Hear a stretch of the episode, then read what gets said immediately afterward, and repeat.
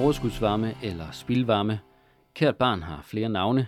De seneste år har der været mange planer mellem fjernvarmeselskaber og virksomheder for at udnytte overskudsvarme fra industrien. For knap 10 år siden ventede sektoren på en afgiftsanalyse, der skulle få bugt med knasterne. Nu er det så et prisloft, der bremser de gode idéer. Et prisloft, der i øvrigt blev indført den 1. juli i år. Potentialet for at udnytte overskudsvarme fra industri og produktion er ellers stort. Rigtig stort. Op mod en halv million boliger kan få varmen fra noget, der ellers går til spilde. Indtil videre er det blot 13 procent af potentialet, der reelt udnyttes. I Greno har de siden 1977 talt om at udnytte varmen fra fabrikken på nabogrunden. Den sag vender vi tilbage til i et andet afsnit. Min gæst i dag er chefkonsulent Jens Christian Nielsen fra Dansk Fjernvarmes varmefaglige afdeling, der har overskudsvarme som fagområde. Velkommen til. Jo, tak for det. Og øh, vil du ikke lægge ud med lige helt kort og præsentere dig selv? Jo. Jeg hedder Jens Christian Nielsen, og jeg sidder som chefkonsulent her hos øh, Dansk Fjernvarme. Og lige for tiden, der bruger jeg rigtig meget tid på øh, overskudsvarme, prisloftet på overskudsvarme. Når jeg ikke bruger tid på, øh, på uh, prisloftet på overskudsvarme, så bruger jeg rigtig meget tid på uh, ledningsregistrering og ledninger i det hele taget, distributionssystemer inden for fjernvarmen. Jeg har en baggrund som øh, ingeniør og har arbejdet hos en øh, rådgivende ingeniørfirma i, øh, i nogle år, inden jeg kom hertil, hvor jeg også i stor udstrækning sad med alt, hvad der kunne løbe i ledningerne. Det startede med ventilation og vand og varme i bygningerne, men det beredte sig så ud til også at være ledningsinfrastruktur, afløb og fjernvarme. Ja, og øh, derudover så har jeg også øh, været brandmand. Fri, altså frivillig brandmand, eller, eller ansat som brandmand? Jeg har været øh, deltids, deltidsbrandmand ved siden af mit arbejde som, øh, som rådgivende ingeniør. Og det var jo lige så snart jeg kom hjem fra arbejde, så, øh, så havde man paceren på, og så, øh, så kørte man til brand, hvis det brændte. Så det var aften og weekend, at vi var ude og, og redde hørning. Også en øh, varm branche. Også en varm branche, og også en branche, hvor man fik hænderne op i lommen og kom ud og så, så noget i virkeligheden. Og hvordan holder du varmen derhjemme? Jeg har fjernvarme derhjemme. Velkommen til. Jo, tak for det. Den dag, det her afsnit udkommer, har Dansk Fjernvarme foretræde for Klima-, Energi- og Forsyningsudvalget, netop omkring udnyttelsen af overskudsvarme og prisloftet. Hvad forventer du, der kommer ud af det? Jeg forventer, at der kommer en større indsigt og en større forståelse hos politikerne for, hvordan øh, det her prisstof det egentlig går hen og spænder ben for øh, overskudsvarmeprojekter hos fjernvarmeselskaberne. For det er forbundet med en, øh, en grad af kompleksitet, og det tænker jeg, at du, øh, vi kommer ind på øh, lige om et øjeblik. Men jeg forventer absolut en øh, tydeligere forståelse for, hvorfor det her det er et benspand. Den vej øh, kunne vi godt gå ned af lige nu, men det kommer vi tilbage til, hvorfor det er, at det er et ret komplekst område. Øh, så nu hvor vi lige har vendt det, så vil jeg egentlig gerne have, at vi træder tilbage og hæver os lidt op i helikopterperspektiv, for egentlig at snakke lidt om, hvor stort er potentialet egentlig for overskudsvarme i fjernvarmen i Danmark? Potentialet for overskudsvarme i Danmark er kæmpestort. Der er øh, potentiale til at forsyne over 500.000 boliger med overskudsvarme. Og hvis man sætter det i perspektiv, så er vi øh, omkring, der er omkring øh, 350-400.000 gaskunder i dag. Så det vil sige, at øh, overskudsvarmen kunne, øh, kunne så rigeligt fortrække, fortrænge alle øh, de individuelle gasfyr allerede i dag.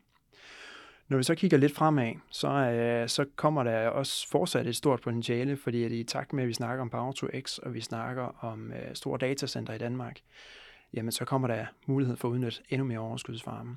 Og mange af de her projekter, de kommer til at ligge i centrale byer, så det ligger lige til højre ben, der udnytter den her overskudsvarme. Og i og med, at der er 1,7 millioner boliger i Danmark, der har fjernvarme i dag, så er 500.000 jo en ret stor andel. Så potentialet er ikke bare stort, det er jo kæmpestort. Det er jo øh, en fjerdedel af, af fjernvarmen, der kunne blive forsynet, eller der kunne blive produceret på overskudsvarme. Ja, kæmpestort. Og nu snakker vi overskudsvarme, men jeg ved jo, at man har også brugt begrebet spildvarme. Er det, er det det samme, eller er det to forskellige ting? Der er i bund og grund ingen øh, forskel, fordi overskudsvarme, det handler om, at der er øh, et spild i, øh, i nogle virksomheder eller hos et spildevandsselskab. Så overskudsvarme eller spildvarme, det handler jo egentlig bare om at udnytte den energi, som allerede er brugt, så at sige. Der er brugt noget energi til en primær produktion, for eksempel i en fabrik, der, der laver behandling af stål. Og så er der et spild tilbage, og det spild her, hvis vi nu kan udnytte det direkte i fjernvarmen, så, så giver det gevinst både for den her virksomhed, fordi de, øh, de kan komme af med noget af deres overskud, men det giver absolut også gevinst for fjernvarmeselskaberne, fordi de kan udnytte det her, og de sparer noget produktion. Så dermed så er det jo øh, meget fordelagtigt, både for industrien, for fjernvarmeselskabet, for borgerne, og især for den grønne omstilling, fordi den energi, der er sparet, jamen den er jo, øh, den er jo vundet, kan man sige, i det grønne regnskab. Hvilke varmekilder er der, er der typisk tale om, når man snakker om øh, at udnytte overskudsvarme? Der kan være mange forskellige varmekilder, men øh, vi, vi deler dem egentlig, øh, vi skældner mellem højtemperatur varmekilder og lavtemperatur varmekilder. Højtemperatur varmekilder, det kan være øh, varme, der, der er over 70 grader, hvor man kan udnytte det direkte i fjernvarmesystemet, bare via en veksler. Det, er, det, det gør det enormt simpelt, og øh, det, er en, det, er en tek, altså det er en teknisk enkel løsning, som, øh, som ligger lige til på højre ben, der udnytter rent, øh, ren teknisk og økonomisk. Har du øh, konkrete eksempler på, øh, hvilke projekter det kunne være, hvor de udnytter øh, højtemperatur overskudsvarme? Ja, der er flere eksempler på det i Danmark. Der er nogle af de store, som for eksempel Aalborg Portland, som jo laver cement som det primære produkt. De har noget overskudsvarme fra deres produktion, som kan udnyttes direkte i fjernvarmen. Og så er der Crossbridge, de gamle Shell-raffinaderi i trekantsområdet, som også har en masse overskudsvarme, som de leverer ind i uh, trekantsområdets uh, transmissionsnet. Så, så der, er, uh, der er mange eksempler. Det her det er nogle af de store, men der er også flere små eksempler på direkte udnyttelse af overskudsvarme ved høj temperatur. Hvad er det så, når vi snakker lavtemperatur? Hvad kan det så være? Lavtemperatur, det kunne være en øh, virksomhed, et datacenter for eksempel, eller det kunne være et spildevandsselskab, som har øh, varmen ved, ved noget lavere temperatur. Et datacenter, det kunne måske være 30-40 grader øh, varme, den, overskudsvarme, den, den leveres ved. Og det samme for spildevand, det er måske endnu lavere.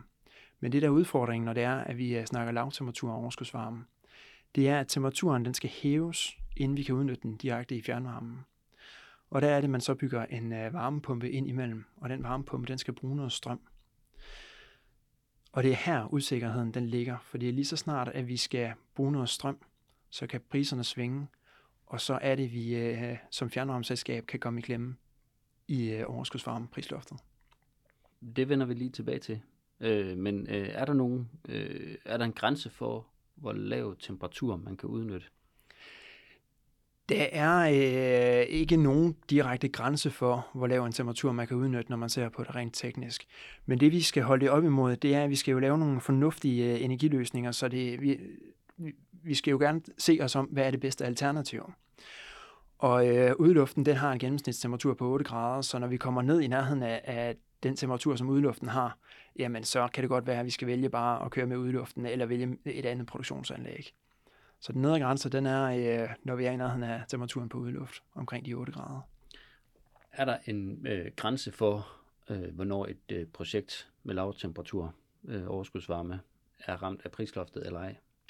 I varmeforsyningsloven, så er der en grænse på 250 kW. Og øh, hvis man laver mindre anlæg end de 250 kW, så kan der være mulighed for at lave nogle, øh, nogle demonstrationsprojekter. Så små projekter, de kan godt gennemføres. Og lad os tage fat i det der prisloft. Hvad er det, der gør, at det, er, øh, at det bremser en masse projekter? Det, der er den helt store joker, det er, øh, hvis jeg nu går tilbage til eksemplet med en udluft varmepumpe, så må jeg købe den og drive den op mod det frie marked. Det vil sige, hvis elprisen den stiger, jamen så, så må jeg købe el til en, øh, til en højere pris. Men jeg vil jo kigge mig om efter, hvad kan jeg ellers bruge i min varmeproduktion. Hvis elprisen den stiger voldsomt, jamen så vil jeg jo vælge noget af det andet produktion, jeg har. Det kunne være, at øh, jeg skulle køre mere med, øh, med et af de andre anlæg. Det der udfordring ved prisloftet på overskudsvarme, det er, at der er et loft for, hvad varmen den må koste. Og det kan man sige, det er en sund mekanisme for at beskytte kunderne og for at beskytte fjernvarmeselskabet. Men der, hvor der bare er en kæmpe risiko, det er, hvis elprisen de stiger. Hvis jeg skal bruge noget overskudsvarme fra en lavtemperaturkilde og hæve temperaturen med, med en varmepumpe og købe el, så hvis elprisen den stiger, så kan jeg lige pludselig ikke producere, fordi jeg risikerer at overskride prisloftet. Men når elprisen stiger, kan man så ikke bare slukke for anlægget? Jo, det kunne man godt, men det der igen er udfordringen med prisloftet, det er, hvis jeg stopper mit anlæg, så har jeg ikke særlig mange drifttimer at fordele mine omkostninger på. Hvis jeg så kun har få drifttimer, og jeg stadig skal dække de investeringer, der ligger i varmepumpen, jamen så har jeg så, så siger logikken jo, at øh, så skal jeg dele alle, alle de faste omkostninger, skal jeg fordele på få driftstimer, og dermed så kommer prisen jo voldsomt op, og også over prisloftet. Sel, selvom jeg står stille, så kommer jeg over prisloftet. Hvordan er prisloftet egentlig blevet fastlagt? Prisloftet, det, er, det fastsættes øh, en gang årligt, og sidste år så hed den 77 kroner per gigajoule, og i år hedder den 93 kroner per gigajoule. Og hvis man lige regner det om til, øh, til den måde, vi almindeligvis snakker fjernvarmepriser på, så svarer det til ca. 335 kroner per megawatt-time. Det fastsættes en gang om året, og det fastsættes ud fra øh, en teoretisk pris for, hvad koster det at investere og drive en 10 megawatt varmepumpe, og hvad koster det at investere i at drive en 6 megawatt biomasse, en flis, øh, fliskedel. Og de her investeringsomkostninger, de er så baseret på, øh, på nogle øh, priser, som er opgjort i teknologikataloget, så de er et par år gamle, og de er forbundet med en, med en vis usikkerhed.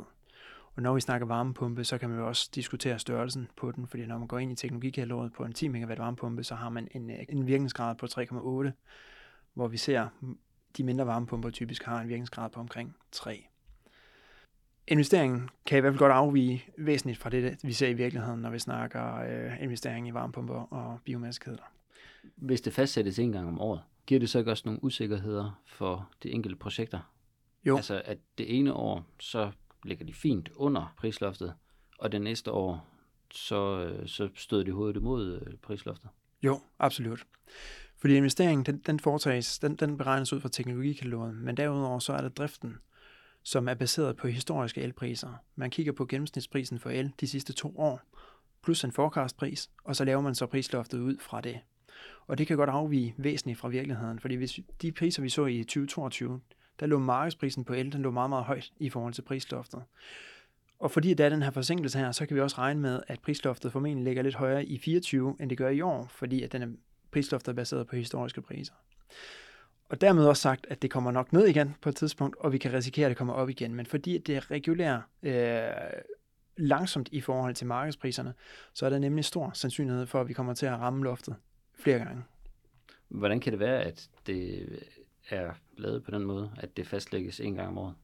Og i stedet for, at man bare siger, at det koster 100 kroner per gigajoule færdig. Ja, det er et forsøg på at indbygge den her, øh, den her øh, fluktuerende, øh, de fluktuerende priser, som nu er i markedet. Altså, der, er sku, der er indbygget en, en model, hvor man kan tage i nogen grad tage hensyn til, at priserne de kan gå op og ned. Men det er øh, alt for langsomt virkende i forhold til de, øh, de markedspriser, vi ser for tiden. Er der en anden måde, man kunne regulere øh, eller fastlægge prisloftet efter? Jo. Udfordringen er jo, at der er den her træhed, fordi det er baseret på historiske priser. Og der er også nogen, der har foreslået en model, kan man ikke sætte det op af spotpriserne. Det kunne også godt give mening. Men det ender faktisk med, at vi er tilbage i den eksisterende regulering. Fordi når vi, øh, når vi laver et projektforslag, og når vi kigger på substitutionsprincippet, øh, jamen så laver vi vores, både vores investeringer og vores drift efter de markedsvilkår, som nu øh, gør sig gældende. Men hvad er så Dansk Fjernvarmes holdning til, til prislofter? Det, der er vores holdning, det er, øh, der er allerede nogle, øh, nogle andre mekanismer, som beskytter kunderne og som understøtter den grønne omstilling. Og det er det, der hele intentionen med, med prisloftet, det er at øh, holde hånden om kunderne rent prismæssigt og, og underbygge den grønne omstilling. Men dansk, altså, vi mener, at øh, prisloftet, det er, det er simpelthen et benspænd, fordi fjernvarmeselskaberne, de tør ikke at lave de her investeringer her. Så vi vil foreslå, at prisloftet det bliver taget væk, og så vi bruger den eksisterende regulering. Vi har substitutionsprincippet, som netop siger, at øh, vi skal kigge os om efter de bedste alternativer, når vi producerer. Altså hvis prisen ryger op på, på overskudsvarme, jamen så skal vi bruge nogle af de alternativer, vi har. Det kan være, at vi har en varmepumpe stående et andet sted i vores system. Så der er kunderne allerede beskyttet i forhold til høje priser. Og i forhold til investeringerne, så har vi projektbekendtgørelsen, som siger noget af det samme. Altså vi skal gå ud og undersøge, hvad er den bedste løsning for kunderne og for varmeselskabet og for samfundet. Så på den måde, så med de to, altså med, med, med varmeforsyningsloven og de to mekanismer, som er under varmeforsyningsloven, så er vi egentlig, vi har opnået det, som er prisloftet, den, øh, den skulle understøtte. Er det i øvrigt også lige præcis øh, lidt den, der har stået vejen for den grønne omstilling en gang imellem? Fordi det netop skal være den øh, billigste løsning for, for samfundet og borgerne. Og hvis så naturgasprisen er markant lav, så er det billigere at køre videre på naturgas, end at begynde at vælge en, øh, en mere grøn løsning, som for eksempel overskudsvarme. Jo, absolut. Heldigvis så er øh, det billigste alternativ i form af naturgas, det er jo taget ud af projektbekendtgørelsen, så nu skal vi sammenligne med, med andre fornuftige løsninger. Men nu du nævner naturgassen, så kan den faktisk godt komme til at fylde, nu når, hvis, hvis vi ikke kan få overskudsvarme ind, jamen så vil naturgassen jo fortsat fylde. Hvis man kigger helt konkret på Viborg Fjernvarme, så har de, det der område, som er, er naturgasfyret. Og hvis de ikke kan få overskudsvarme ind til at fortrænge det her naturgas, jamen så vil de jo fortsætte med at køre på, på naturgas. Så det er altså, der, der er et helt konkret eksempel på, at overskudsvarmeprisloftet faktisk kan få den modsatte virkning, end, uh, end det, der var intentionen. Hvor mange selskaber øh, eller projekter uh, er påvirket af prisloftet? Det er, øh, hvis man skal gøre, opgøre det i, i antallet af boliger, altså det er i, hvis man opgør det i antallet af selskaber, så er der rigtig mange af de kommende øh, lavtemperaturprojekter, de bliver berørt af, af, af prisloftet. Og hvis man skal opgøre det i, øh, i antallet af boliger, så er det jo, når vi kigger fremad, nu sagde jeg før, at der er cirka 500.000 boliger, vi kan forsyne. Og der er øh, godt 300.000 af de her boliger her, som vil være på en lavtemperatur øh, overskudsvarme. Så, så det, er, øh, det er rigtig mange boliger, vi, vi taler om, og dermed også rigtig mange fjernvarmeselskaber, som bliver påvirket af prisloftet. Er det kun nye projekter, der bliver ramt af prisloftet? Det, der er jokeren i bekendtgørelsen, det er, at øh, fra 1. januar næste år, 2024, der bliver alle projekter omfattet af prisloftet. Så det vil sige, at de projekter, der kører i dag, som egentlig fungerer ganske udmærket og fortrænger biomasse eller de fortrænger gas, jamen de bliver faktisk ramt, og de står i et dilemma, fordi de ved faktisk ikke, hvad konsekvensen er, hvis varmeprisen den overstiger prisloftet. Så ved de ikke, hvor de skal gå hen med de her omkostninger. Vil det ikke bare, øh, er der ikke kun et sted, fjernvarmeselskaber, de kan sende omkostningerne hen? Jo, vi har altid kunderne at sende, uh, sende omkostningerne hen til. Men den her regulering, den har vi ikke set på andre produktionsanlæg, så derfor så er det lidt en joker. Der er ikke nogen praksis på det her område. Så reelt ved man ikke, hvad der kommer til at ske? Nej, det korte svar er, vi ved ikke, hvad der kommer til at ske. Vi kan gætte på, hvad der kommer til at ske. I yderste konsekvens, hvis man ikke kan betale sine regninger, så kommer normalt konkurs. Men et fjernvarmeselskab, der går konkurs, det er jo ikke ønskeligt, og det tænker jeg ikke, vi kommer til at se. Men der skal gøres et eller andet, for at vi ikke kommer til at træde imod, imod det der hensigterne i bekendtgørelsen. Ja, og teste, om et fjernvarmeselskab kan gå konkurs eller ej. Ja. ja. Hvis nu elprisen stiger, og et øh, projekt og et fjernvarmeselskab dermed rammer prisloftet, kan de så ikke bare spare op i de perioder, hvor, øh, hvor elprisen er lav? Mm. Sådan man har til de perioder, hvor elprisen er høj? Jo, det vil man jo gøre, hvis man har en kommersiel virksomhed. Så vil man jo sætte penge til siden, som er polstret til, når energipriserne de, de går op, eller der kommer en anden udgift. Fjernvarmeselskaberne, de er jo øh, underlagt hvile i sig selv princippet, og det betyder, at de må jo kun viderefakturere de omkostninger, som der reelt er. Så de må ikke sætte penge til side, og de har ingen aktionær, de ligesom skal, skal trække overskud ud til. Fjernvarmeselskaberne er simpelthen interesseret i at holde prisen så, så lav som muligt. Så, så når energipriserne de stiger, jamen så øh, skal de jo kigge sig om efter det bedste alternativ. Så hvis de nu har øh, gas og solvarme, jamen så når prisen på gas den stiger, jamen så skal de jo prøve at se, om de ikke kan, kan udnytte mere af deres solvarmeanlæg for eksempel. Vil man ikke også kunne komme ud over det, hvis man øh, bare lader en fast øh, elpris? Jo, det kunne også være en mekanisme, at man, øh, man køber elen til en fast pris, og så kender man det resten af året. Men der er to ting at sige til det. Det ene, det er, at øh, prisloftet det bliver jo genforhandlet hvert år, så vi kan godt risikere, når vi kigger lidt længere frem, at vi alligevel overskrider prisloftet. Den anden del, det er, det er jo lidt ligesom, øh, hvis man har et boliglån, så kan man vælge mellem den faste eller den variable rente. Og øh, når man kigger over tid, så er der en stor sikkerhed i at have en fast rente. Men det billigste, det er jo, øh, historisk set, så, så er det billigste jo at følge det, det variable marked. Og det samme gør sig gældende på energipriserne. Altså vi kan, vi kan også låse prisen for gas eller for el. Men det billigste over tid, det har vist sig at være at følge, følge det aktuelle marked. Prisen på gas vil jo heller ikke kunne være fastlagt, hvis vi render ind i en øh, energikrise, ligesom vi gjorde sidste vinter. Lige præcis. Så risikerer vi også, at, øh, at, at, at omkostningerne de, de svinger, selvom vi havde budgetteret med, med faste omkostninger. For knap 10 år siden, der var barrieren en afgift på overskudsvarme. Hvordan ser det ud med den nu? Da vilkårene omkring øh, afgiften på overskudsvarme, de har ændret sig, og det er blevet, øh, blevet meget positivt. Nu er der kun overskudsvarme, overskudsvarme afgift på, øh, på overskudsvarme fra fossile kilder. Så det kunne være gas, kul eller olie. Hvis overskudsvarme den bliver produceret på det, jamen så er der en overskudsvarme øh, afgift på. Og det er der, det er der god øh, ræson i. Og der er mulighed for at, øh, at blive undtaget for den her afgift, hvis det er, at virksomhedens øh, produktion den er, den er certificeret. Så, øh, så de virksomheder, der har muligheden for at lave en certificeret produktion, de kan undgå overskudsvarme afgiften.